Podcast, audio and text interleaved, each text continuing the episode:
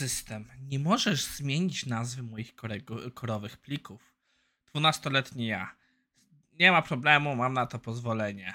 Kartka z napisem sudo. Dla co nie wiedzą, sudo to admin w Linuxie.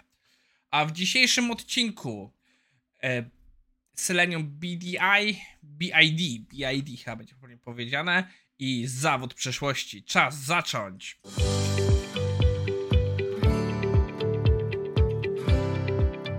Cześć, nazywam się Maciej Wyrodek, a to jest IT Morning na 16.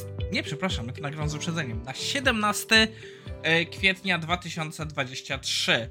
E, jak widać, nagrywam odcinek z wyprzedzeniem. Nagrywam go w sobotę przed poniedziałkiem, bo w poniedziałek wieczorem będę podróżował do Warszawy. W poniedziałek będę pracował w biura, a we wtorek będę na For Developers. I tutaj informacja z tego powodu może nie być odcinka w środę. Jest wysokie prawdopodobieństwo, że we wtorek uda mi się nagrać, ale jeśli nie, to będę informował.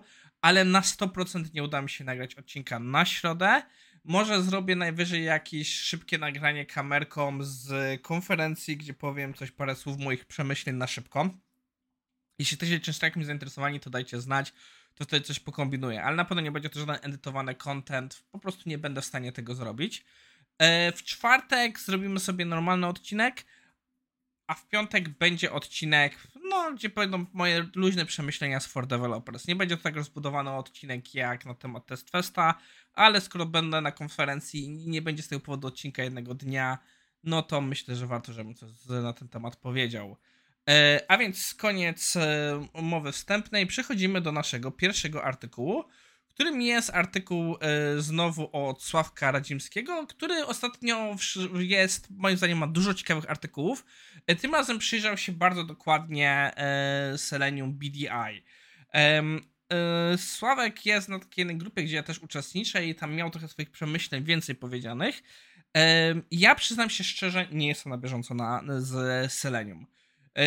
Za czasów Selenium 3 byłem bardzo do, doświadomy rzeczy, które tam się działy, wiele rzeczy, które zostały w Selenium 3 wprowadzone, które były też wprowadzone z dużym opóźnieniem, nie zapomnijmy.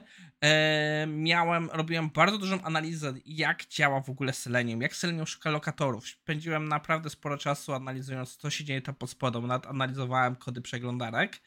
E, no, ale nie robię ze Selenium nic już, bym powiedział, 4 lata? No może być to gdzieś 4 lata. Wydaje mi się, że ostatni raz pracowałem, nie, trochę mniej. Ostatni raz pracowałem ze Selenium w 2020 roku i przyznam się szczerze, ja nawet nie widziałem wejścia czwórki w życie. Ja widziałem czwórkę jeszcze tylko w fazach bety i tak dalej. Jej pewnego release'a mnie ominął. I tak naprawdę główny mój powód jest taki, że nie czuję wartości Selenium obecnie. E, jest to fajny framework. Uważam, że Selenium Foundation, ich praca nad standardem WebDriver przynosi bardzo wiele pozytywnych prac, ale moim zdaniem samo Selenium było trochę w sytuacji takiej, że się zastało. I to nawet jak byłem na Selenium Campie chyba w 2020, to rozmawiałem jednym z głównych e, utrzymywaczy wersji Ruby i on wprost miał do powiedzenia, że problemy, że on widzi te problemy, że problemem jest takim, że e, Selenium za mało chce być narzędziem testowym, a za bardzo jesteś po prostu emulatorem przeglądarki. I to jest coś, e, co nawet kiedyś u nich na stronie wisiało. Dawno, dawno temu e, oni na swojej stronie, jako czym jest Selenium, że Selenium to nie jest biblioteka do testowania, Selenium to jest po prostu biblioteka do automatyzacji przeglądarki. Czyli tak naprawdę w dużej mierze robot.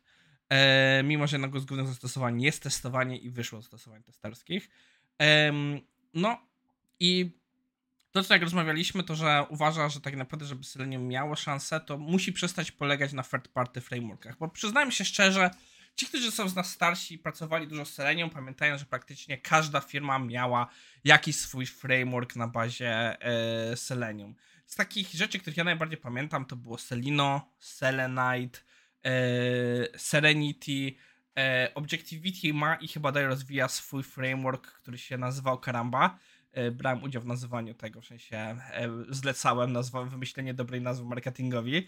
E, no i wiele takich innych narzędzi, których jeszcze gdzieś są rozwijane, które, które no istnieją. Ale tak naprawdę, jak już rozmawiałem z osobami, nie widzieliśmy już potrzeby, żeby na przykład gdzieś rekomendować Selenium. Bo tak naprawdę frameworki takie jak Playwright, Cypress i narzędzia Record and Play spełniają w większości wymagania, które byśmy oczekiwali i robią to nawet lepiej niż Selenium. E, no i tak mówiąc szczerze, czytając ten artykuł, mam wrażenie, że Selenium próbuje nadgonić zaległości. Ło, ale już długo mówię o tym artykule, więc też nie będę poświęcał aż tak dużo czasu. Po pierwsze pojawia się e, Selenium BID. Selenium BID, czyli bidirectional, czyli jest to nowa wersja ich protokołu do komunikacji e, z e, przeglądarką. Z przeglądarką, która pozwala na streamowanie, a nie działa na opcji zadaj komendę, odpowiedź komendę.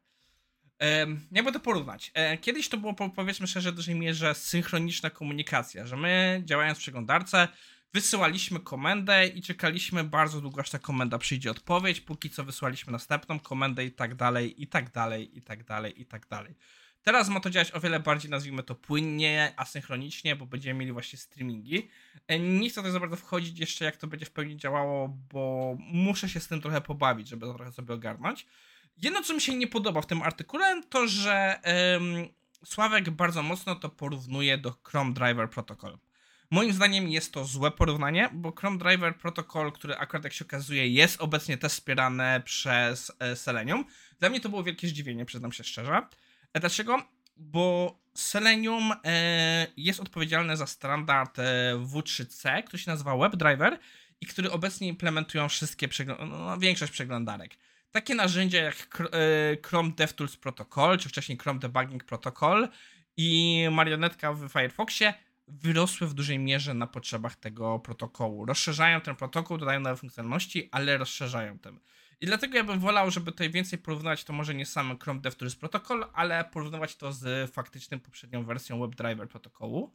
w międzyczasie tam, tam jeszcze po drodze było parę innych wersji tego protokołu, był chyba wcześniej Selenium JSON protokol, już nie pamiętam, przyznam się szczerze. Ale w każdym razie wydaje mi się, że lepiej byłoby porównać tym rzeczy, bo też nie, nie będę kłamał, zerknąłem sobie w propozycję W3C e, dla WebDriver BDI i ewidentnie ona bazuje na, na tym właśnie WebDriver Protocol i po prostu go rozszerza.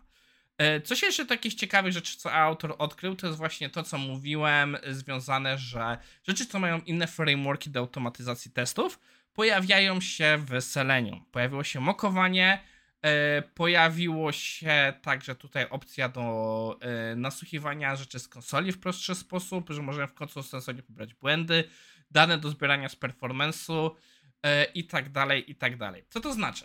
Moim zdaniem Selenium w końcu się obudziło, że oni nie mogą, jeśli dalej chcą mieć jakąś pozycję na rynku, nie mogą być traktowani po prostu, nie mogą bawić się w to, że są agnostycznym frameworkiem do automatyzacji przeglądarek.